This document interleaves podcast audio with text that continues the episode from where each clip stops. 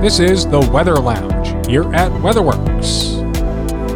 Hello, everyone, and welcome back to the Weather Lounge here at WeatherWorks. I'm your host, meteorologist Brad Miller, and if you're tuning in for the first time, thank you for joining us and listening to our podcast.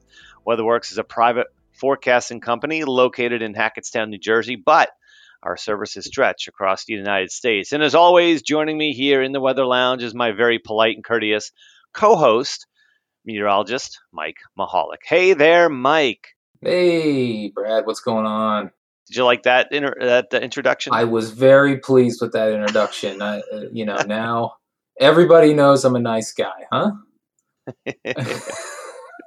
but yeah, well, you know, it's you know, I, I got to come up with some real good ones for the upcoming winter. I think I'm going to have a list, and then you're going to have a list. You know, I'll, ha- I'll have you pre-approve it though, but maybe I'll throw in once in a while and kind of surprise you. Hmm. Let's not make it too surprising, but uh, hey, man, it's already. uh Geez, July's almost over, Brad. I mean, really, it's crazy. it's amazing. I mean, we you know back in March we're like, oh, we can't wait for the warm weather, the hot weather. Now it's like mid summer, and we're thinking already about winter outlooks here at WeatherWorks. And yeah, our first preview, our first winter preview, Mike, don't forget, is in mid-August. and I'm sure you'll you'll be a part of that with Jim Sullivan. But uh, you know, it's it's it's crazy to believe that you know that's that's that close already. yeah, I mean, we start thinking about uh, the upcoming winter in mid-August. You know, we send our clients um, kind of our first thoughts. Um, you know, looking at the uh, ocean temperatures across the globe, and, and we try to get that together for them to at least give them an idea. And then our final outlook comes out in October. Um, but uh, all right, well, well, let's not get too far ahead of ourselves. Let, us enjoy the rest of the summer. Still got some time. The kids are still home from school. We got about another month of that. But um, anyway, Mike, I know you're a big beer connoisseur, and you like to try all the different local craft breweries. Hey, I do too.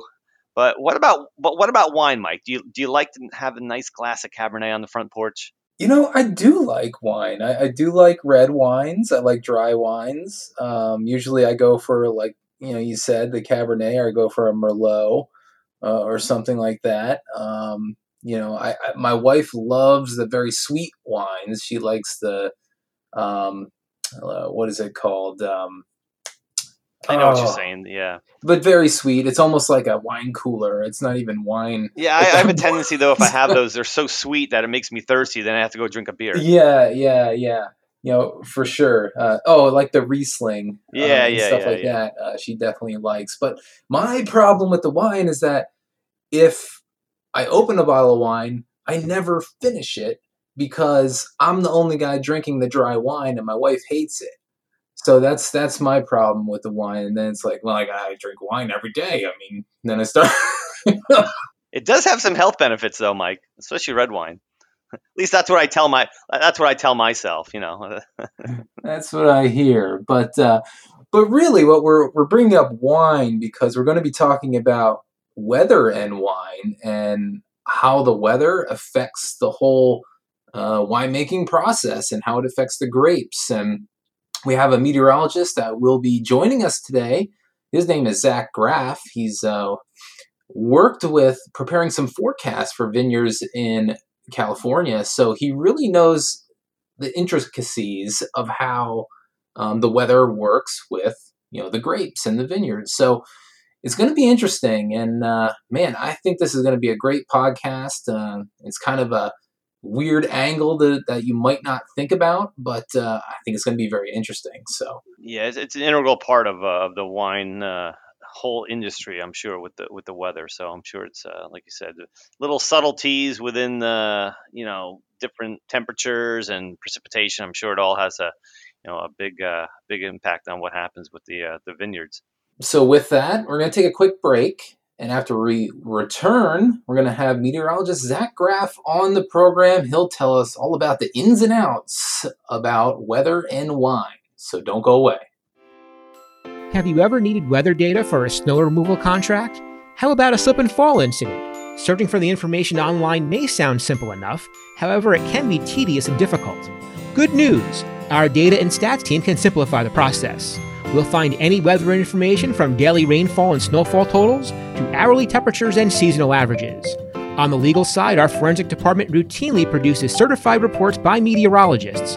assessing the weather conditions on and around accident dates. So don't waste your valuable time. Give WeatherWorks a call today at 908 850 8600 or email us at data at weatherworksinc.com. Remember, when you think weather, think WeatherWorks. Welcome back to the Weather Lounge, and today we have meteorologist Zach Graff joining us to chat about how the weather impacts growing and producing grapes and eventually making wine. So, without further ado, welcome Zach to the Weather Lounge. How are you doing on this fine summer day? I'm doing great. How about yourself, Brad? Uh, we're doing okay. Uh, I just want to, uh, you know, bring you in here to the Weather Lounge, and uh, you've worked at vineyards. You've prepared forecasts for vineyards, and and the weather and you know wine. It it kind of goes hand in hand, doesn't it?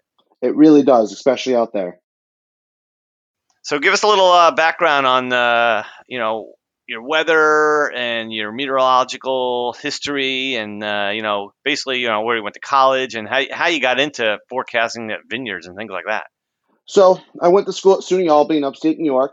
Um, while I was there, I was interning for the New York State Mesonet, um, which is a collection of 150 weather stations throughout um, New York.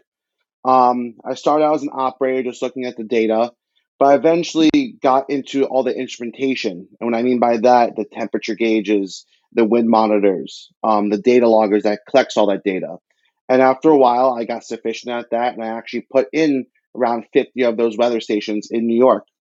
And then when I graduated, um, I actually got a job out in California. I didn't know it was with the vineyards at first. I knew it was with instrumentation and with forecasting. But when I got out there, like, yeah, our biggest clients are vineyards from Napa Valley, Sonoma Valley, um, and Paso Robles, which are the big AVAs out there, or the big yeah, if you enjoy wine, you've heard of all those areas and, different types of uh, or different regions that they come from in California. Exactly. Um, and then I did that, and I came here. I've been working here for three years already. So. And you're going to be going to get your master's, though. I am. I'm going to pursue my master's here shortly, come August. Excellent. Congratulations on that. That's for sure. Thank you. All right, Mike. So where are we going with this here? We got some uh, we got some wine experts here. We got some. Uh, I I just want to hear all about this stuff. This is going to be good.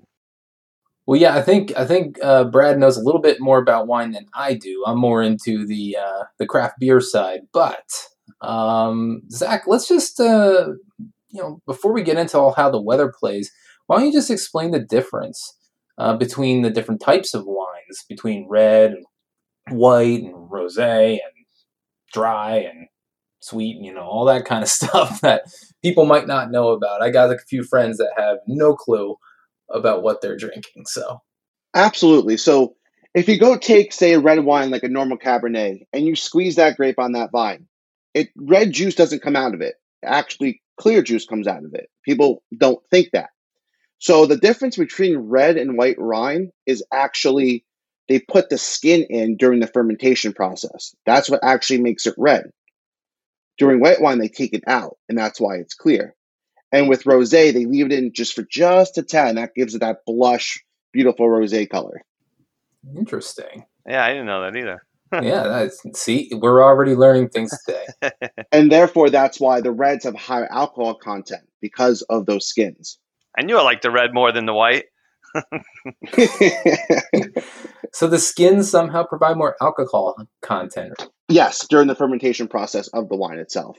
Interesting. So, what makes a wine like dry versus sweet? It all the deals with one weather affects a lot of it um, due to the temperature fluctuations throughout the day, um, how much moisture, how much rainfall there is.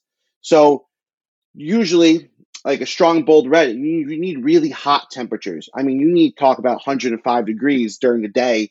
But what's great about California is compared to say on the East Coast, it drops at night substantially. It can be 105 degrees during the day and drop down to 45 degrees at night. And those temperature fluctuations leads to different acidity levels in the in the grape itself.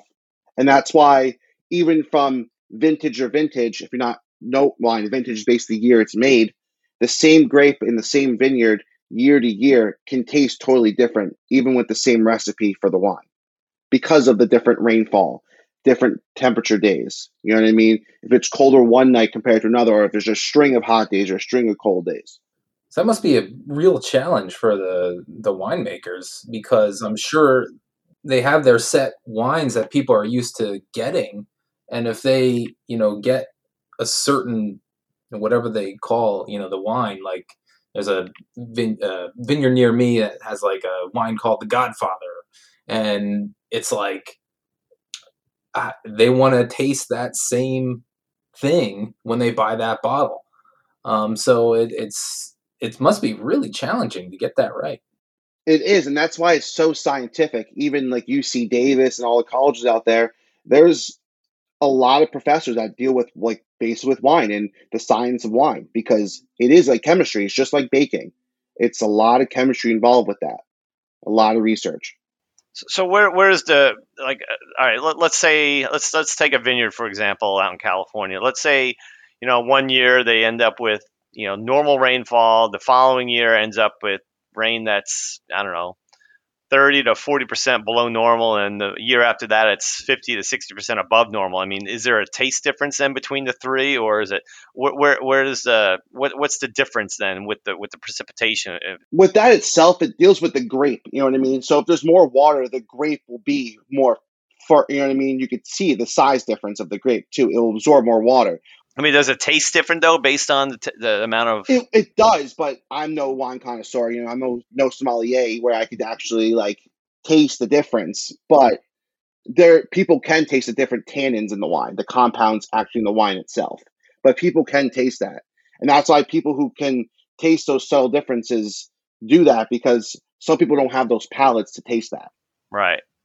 Like what Mike was saying too, it's hard because you try to replicate a recipe year in year out and sometimes you just can't because the weather doesn't allow you to. Interesting.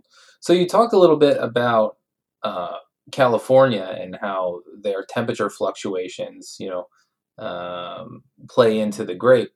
Now, why is it then the Northeast can't get those bold red wines like a Malbec or a, let me try this one, Sangiovese? I got that right? I'll, I'll give you that. I'll I'll give it to you. Okay, close I'll enough. give it to you. It's because out here it's just too much rain. It, it's too cloudy. You know what I mean? Out in California, you'll have weeks without seeing a cloud in the sky. Um, you need that. You just need that sun to hit those grapes. Um, out here, it's just we just have too much precipitation. We see too many weather systems. You know what I mean? Especially last thing about last what three weeks here. How many t- how, how many times has it been cloudy and rain? Almost every day. You know what I mean? They don't have a tropical system to drop seven inches. You know, I mean? that would really ruin the consistency of the grape, out, especially out there. Um, so the sunny skies out there really helps compared to here where it's super cloudy all the time. Um, and it's rain. It's it's not. It doesn't get as hot. Yeah, it's been hot here, but it's also the, humidity levels out here. It stays very humid. Um, out there, you go outside, you need some chapstick pretty quickly. It's super dry, and that's why all the wildfires happen. So then, what is like the the best grape to go with here in the Northeast? Like, say, if we're in New York. So a big one is Riesling, the one that your wife likes because it's okay. sweet. Um, it's cooler. You know what I mean. And a big one is Concord. That's a big one out in the north and uh, out in New York. It's Concord and Riesling. Those are the top two um, for New York for sure. Concord grape jelly. Exactly. and I guess I guess somehow that makes a, a, a sweeter grape um, with the conditions that we have here. That and also depends on the varietal of itself. When I when if you don't know wine, varietal is the type, which is a Cabernet. Those are just not wine names; they're actually grape names. You know what I mean? That's what it's grown off. If you go down a vineyard, you'll see a Grenache or a Zinfandel um, vine. You know what I mean? They're all they're, they're different types of vines. They're not. They're, it's not the recipe that they make. It's actually the grape itself. So that's the name of the grape. That's interesting. Yeah, I didn't. I didn't know that. Did you know that, Brad? Mm, no, not really. I, I, know I know the vineyards themselves are you know they each have their it's almost like a you know uh, I guess there's subtle differences between this vineyard and the one that's a mile away, but just enough to where I guess it has a different taste. So let me, let me ask you this, then, Zach, and this may be a good question for a lot of folks out there too.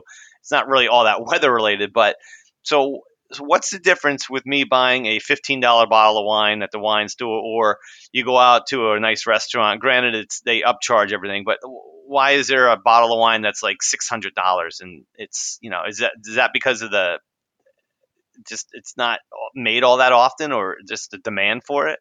One's demand, but two, it could be the the grapevine itself. Some of those grapevines out you see in Napa Valley, they're a Right. hundred years old. Right. They've been producing grapes for hundreds of years. Um, And there's only so much to go around, I guess. Exactly. And some are maybe five, six years old.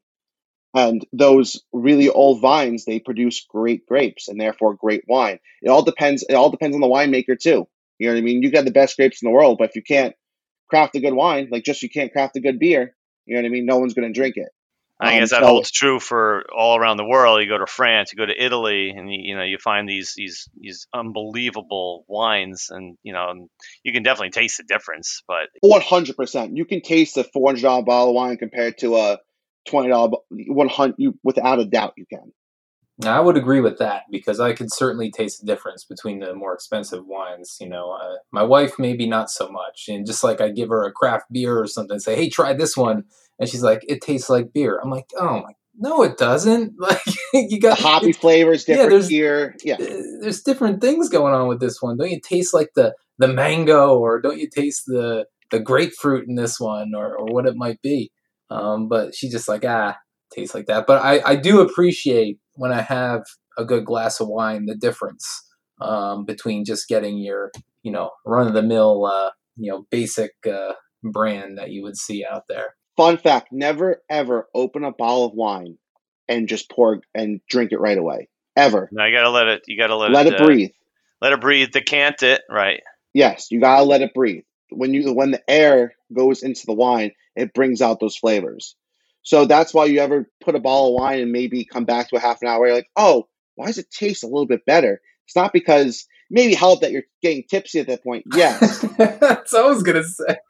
But it's really the air getting to the wine and let those tannins and the compounds of the wine actually come out come to fruition. Interesting. See, I just figured that. Well, I already had one glass, so now I'm just. Oh man, it tastes better and better. eh? That, that's why you decant it. That's why you uh, use an aerator before you pour your glass of wine, especially for reds. so for a uh, casual wine drinker like myself, so if I just open a bottle, I should just let it sit there for a little while before I actually pour a glass. Exactly. Let it sit there for like tw- 20 minutes or so. I, you know what I saw on TikTok? I saw someone put wine like a like a 10 15 dollar bottle of wine into a blender and then blend it for like 30 seconds and really aerify it basically and they say it unbelievable. I haven't tried it yet, but I may have to. And they said it I've never like- seen that. It turns a 10 or 15 dollar bottle of wine to taste like a $100 bottle of wine. Just because of how much air and frothiness you get in there. Interesting. I never yeah, I'm gonna have to heard try of that. that before. what if I pour the wine into the glass, but let the glass sit for a little while? Kind of the same thing. Okay. Because think about it, when you put it into the decanter, it's still glass. It's just sitting there. It's the pour that does it, right? It's, it's the pour. It's not sitting. It's actually getting it out of the bottle and letting it breathe, like Zach said. Yeah, it's kind of. right. Well, now I got to run out and get a bottle of wine and try this out um, because now now I'm uh, uh, excited to try a, a different wine. But um, You'll thank me later. Trust me. um, so let's let's bring it back. Um, you know, we talked about New York. We talked about California. Is that the two best states to be growing wine in the in the United States? I would say New York is not the greatest. California is 100% the region you want to be in to grow wine. That is the, in even not in just in the United States, but in the world. You know what I mean? People talk about California grapes into the world with the Italies, the Frances of the, you know what I mean? California's up there without a doubt, just because they have so many, they have just so many regions to grow it. Right. I just figured like Italy or, or, or France or something like that would be um, the place you want to be. a lot of times you can take those those those French grapes, Italian grapes, and grow them in California because they're very similar in climate in spots. I know South America. Yeah, South America is another spot. Uh, there's some good spots uh, here. And California is so vast because you can go into the Sacramento Valley where it can get to 115 degrees, grow wine there, or you can get to the coast in Sonoma Valley where where you are from towards the bay or further north. The marine layer comes into effect and adds added moisture in the nighttime. It cools off the grapes. It gives that little little dew on it, and you know what I mean. It gets hot during the day, but it cools off at night. You get down to San Joaquin Valley, Again, they get 115 degrees, gets hot, but they also have mountain. You know, what I mean, they have mountains there too. They grow the wines in the mountains. So all the different little microclimates you have in California is suitable for so many different types. Microclimates, yeah, that's the word. So so let's let's go back to where the temperature fluctuation comes in and you, you were talking about you know it can get so hot during the day and so cool at night. So what happens like as you transition from like kind of winter into spring or summer into fall? And you know maybe it doesn't get to 115 but you get to like 90 during the day. But at night now you get that big change. Now what happens if you get down towards like freezing? It's still pretty nice but you may have a couple of hours where it's like 30 to 33 or something. I mean is is there a chance that the grape could freeze? Could it could it you know impact you know the growth of it or end the growth of it? I mean what what, what you we've talked about kind of these things in office what what they do and i couldn't believe some of the answers you told me. Absolutely. So people don't understand people don't think just because it's california. I've experienced 20 degrees in california. It drops like a rock out there at nighttime and people don't think that. They only think of the hot. But what they do is when we call frost forecasting because it's such a big thing when it gets close to 32 there's a lot of different ways to help the grape stay at freezing or keep it above. Um, with regards to keeping above, you can do something like wind turbines. If you've ever been in a vineyard out in California, you'll see turbines placed around the vineyard. They'll actually mix the warmer air above, which we call a temperature inversion, and mix down the warmer air to keep the grapes above freezing. Because if it does freeze, it can kill the grape. It can kill an almond tree. It can kill a lot of crops out there. Um, another way is you can actually water them and let them actually freeze. You'll freeze the outside, but the inner core will actually stay just above freezing. That's what they don't want to do that, but if that's the worst case, uh, they'll do that. Right. I think some of the orange growers in Florida will do that during a severe cold break or you know outbreak exactly. in, in the wintertime. Yeah, they'll they'll insulate them with the ice because I mean, really, ice and snow is a great insulator. But like you said, you're trying to you're trying to keep the, the fruit itself alive instead of this outside of it. But the coolest way is with a helicopter. Especially you have some big bucks, they bring in helicopters and they do the same thing as a wind turbine, but on a grander fashion and actually come over the grapes itself and bring down the warm air over the grapes throughout vineyards, through over almond like almond trees and orchards, and that's what they do. Just to keep that air mix. Yeah, when when you told us that in the office, I was like, oh my gosh, that's crazy. Have you ever experienced this, uh, Zach? Oh yeah, I've seen a helicopter come in and mix down warm air. It's it's nuts, and also with crop dusting as well when they put uh when they try to fertilize it too. I mean, they're probably they're no more on top of your house. They're probably 20, 30 feet off the ground, going 100 miles an hour in a plane. You see them come dive bomb down, go over the vineyard or the whatever they're using, you know, like the uh, the row crops or whatever it is, and then they just keep going like that down the row it's wild to see. So, so these helicopters that come out, I mean, what they do? Just hover over the vineyard all night long?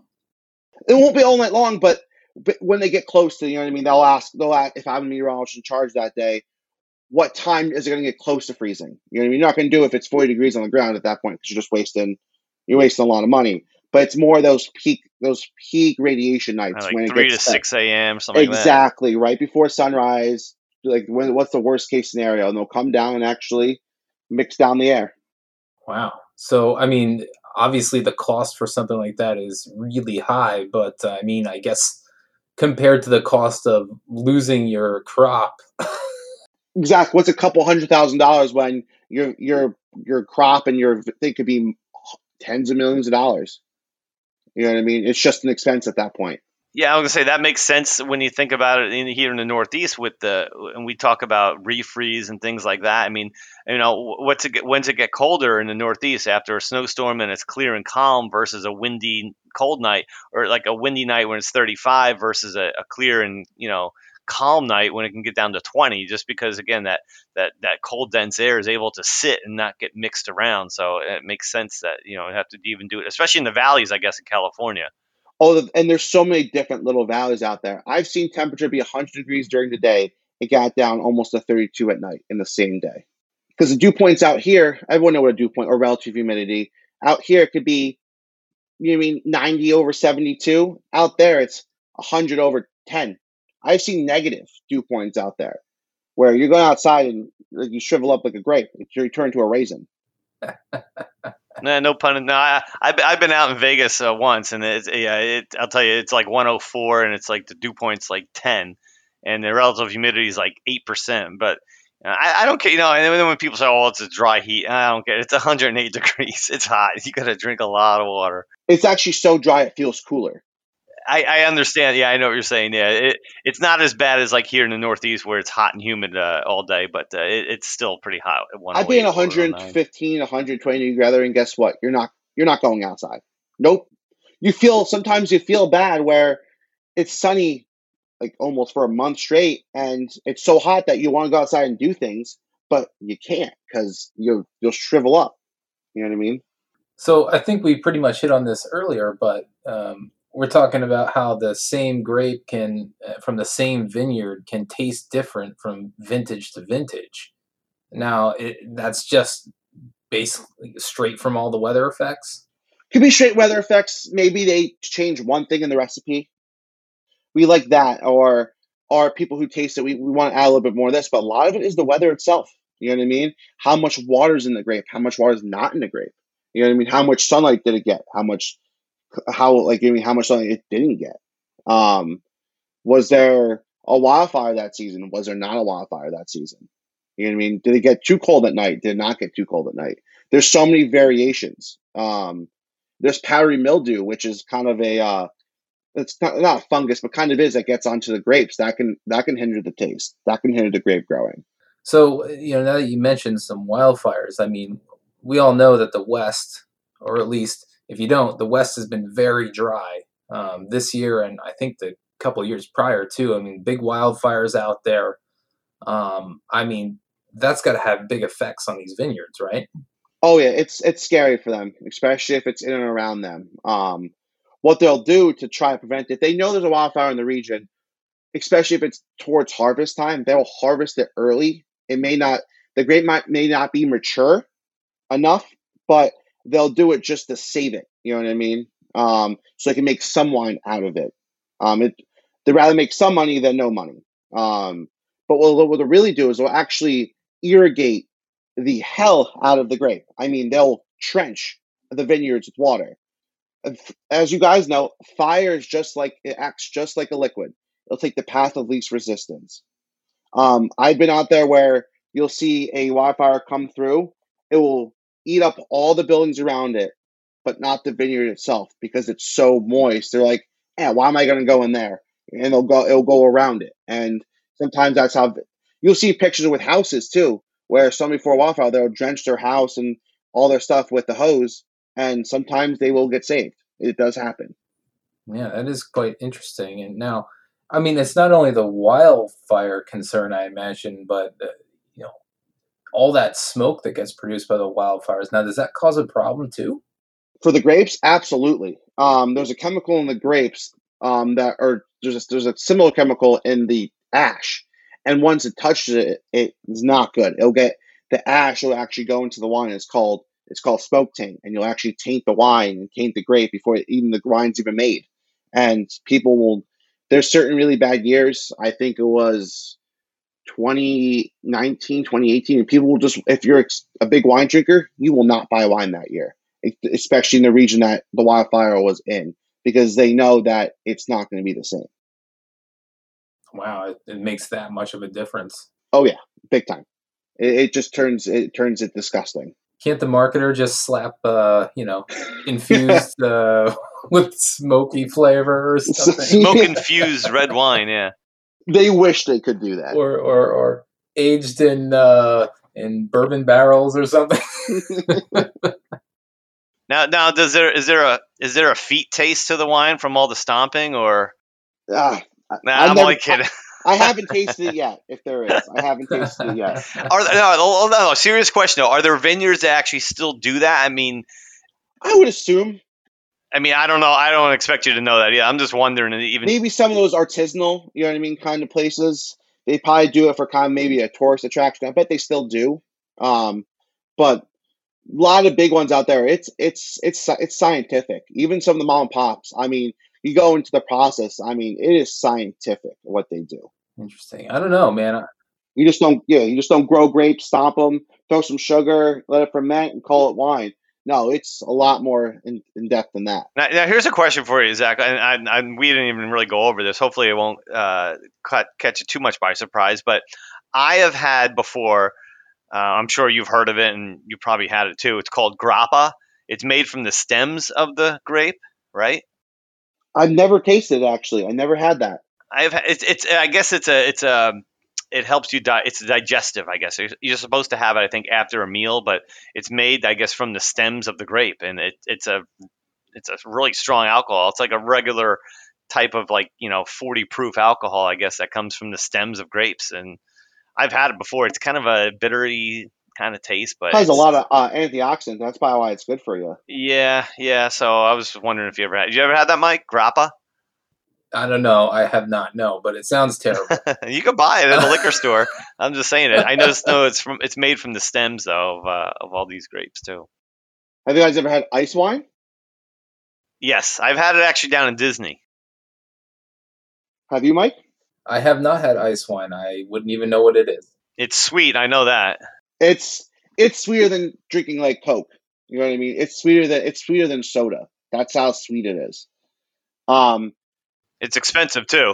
it is. It's a, it's a, it's a dessert. It's a dessert wine. You know what I mean? You're not chugging it. You know what I mean? At three o'clock right. in the afternoon. But it, it's a dessert wine. It's it's not the same as like a port, but it falls in that same that category of the that dessert and liqueur kind of feel.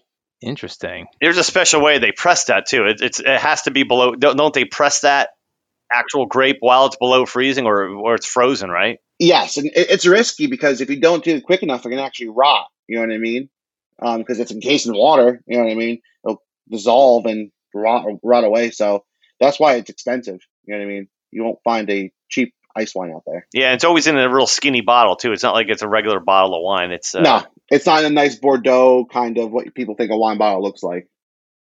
So next time I'm out at a at a restaurant, I should tell my wife to get some ice wine. Yes, try it because it'd be super sweet for her. What am I going to pay for a glass of that? I didn't know a lot. It's not yeah. definitely not cheap. It's not. Definitely not cheap. It's something to try though. It's but yeah, you don't want you. You're probably probably better off just going to a wine store and buying it, and then that way you don't get. All right, then I'll push her towards the Moscatos. exactly, and Mike, when you're at the grocery store, people also don't know this too. Is you should drink different wines out of different glasses. That's why you have to. That's why there's a Merlot glass. You know what I mean? There's different types of glasses of wine that you should actually drink the wine out of if you go if you look at the box, it'll say it right on the box. People just think it looks nice and they just do it for show, but it does help. That's why people swirl it and all that. Yeah. Right, right, right. There's, there's a lot of intricacies. In, I, I forget, you know, I know they, I know they swirl it in the glass, and they, and I know there's something it's called when it like sticks to the side of the glass, and it runs but, down the side. Yep. Yeah, I forget what that's called exactly, but maybe one of our listeners knows. Um, but uh, man, I, Zach, I mean, I know you've covered a lot of weather with the grapes and weather with the wine. I mean, is there anything we're missing here that you know we might need to talk about? I'm trying to think. Um, oh, well, what happens like in the wintertime? Do, do the vineyards continue to grow? They kind of go dormant. Yeah, they they, they, they, they go dormant. Yeah, they go dormant. So once once the grapes are um off and harvested, the the vines will actually just go dormant. You know I mean they'll they can drop the twenty years, they're not to die. You know what I mean? Um, but uh, like all the leaves will fall off. Um, and then come growing season again, it's just like a, it's just like any other thing. They'll redevelop the little grapes. You know what I mean? And uh, the harvest, the growing season starts all over again.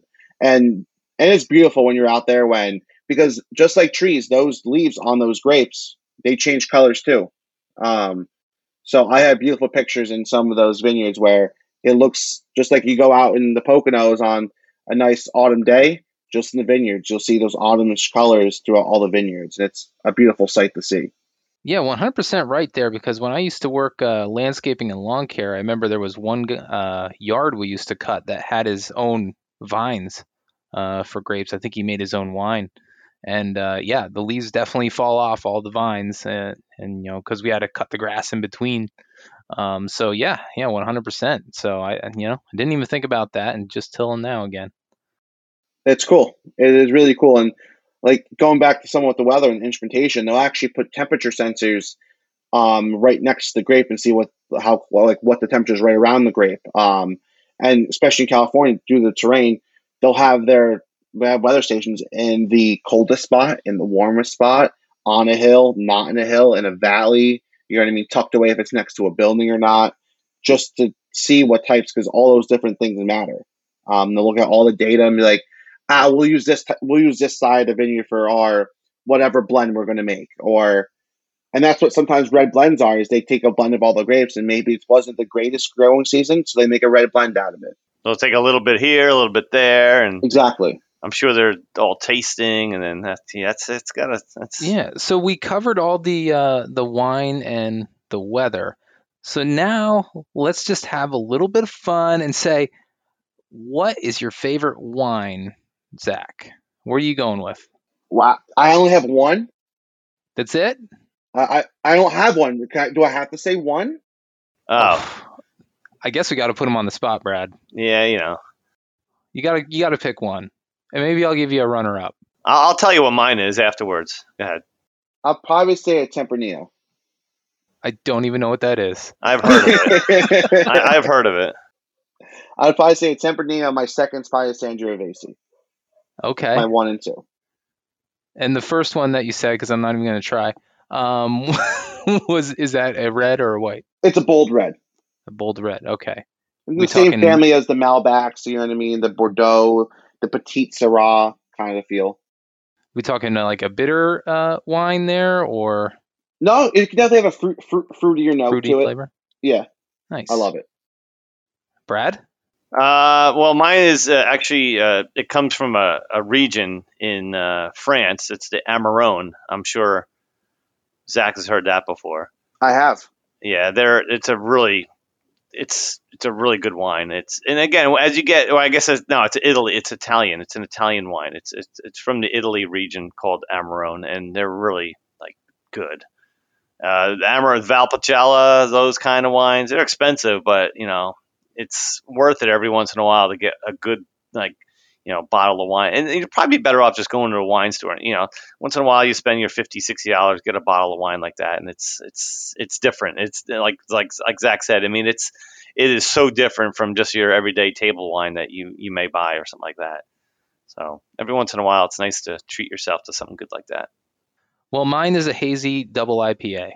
Oh wait, that's I'm sorry. No, that's no. There's nothing wrong with that either. There's But, nothing uh, wrong with that either. no, no, no. If, if I'm going for a glass of wine, um, I'm usually a Merlot. Um, I don't have. I, I'm I'm more in the uh, uh, how I I don't go too crazy off like the Merlot or like a Cabernet or maybe I'd have a Pinot Noir, something like that. Um, is usually what I would have, but um, I don't know if you guys like those style of wines. Maybe it's too mainstream for the wine connoisseur, but There's nothing wrong with a good Pinot Noir. There's definitely there's nothing wrong with that. So if I wanted to try, uh, uh, what would you suggest for me, uh, uh, Zach? Uh, if uh, I like a dry wine, I don't want it to be too bitter. Um, what should I go for? Do you like you like do you like like a nice steak? Do you like something like that? I love a steak. Try a nice Malbec when you have a steak. Malbec. Malbec. Okay, I'm gonna do it. I, I have a uh, gift card to go to a local uh, steakhouse uh, where I live, so it's a little bit upscale. So when I go there, Try a I'm nice getting a Malbec. Malbec. I'm gonna Do go it. for it. You won't go wrong. yeah red wine and uh, meat they go hand in hand just like white wine i guess with fish is uh, and pasta right Yes, there's also nothing wrong with, with nothing beer. Where I lived, I lived in Chico, California, and you, should know this. Uh, you ever heard of Sierra Nevada? Mm-hmm. That's where they're founded. Nice. Um, and taking a taking a tour of that brewery as well. Another thing out there, people like their beer too. People like their craft beer out there as well. People just like booze in general. It just it is what it is. well, you know, it- it's good to uh, unwind uh, with a glass of wine or a nice craft beer or whatever you might be having. But uh, Without a doubt. Um, so, I, hey, I think that about does it for this uh, Yeah, wine and great weather. info thanks zach Um, yeah, I thought it was great. Thanks for being on the uh, podcast with us, Zach. Not a problem. Glad to be here. And uh, so that is wine and weather. And remember that we'll have a podcast every two weeks. So please come back to the Weather Lounge. You could find that anywhere you find your podcast, whether it be Apple or Spotify or Google. Uh, Stitcher, uh, iHeartRadio, wherever you get your podcast, we can be found. Also, shoot us an email if you have any suggestions for the show, weatherlounge at weatherworksinc.com. But in the meantime, thanks for listening, everybody, and please visit our social media channels. Uh, just look for WeatherWorks. Until next time, thanks for listening.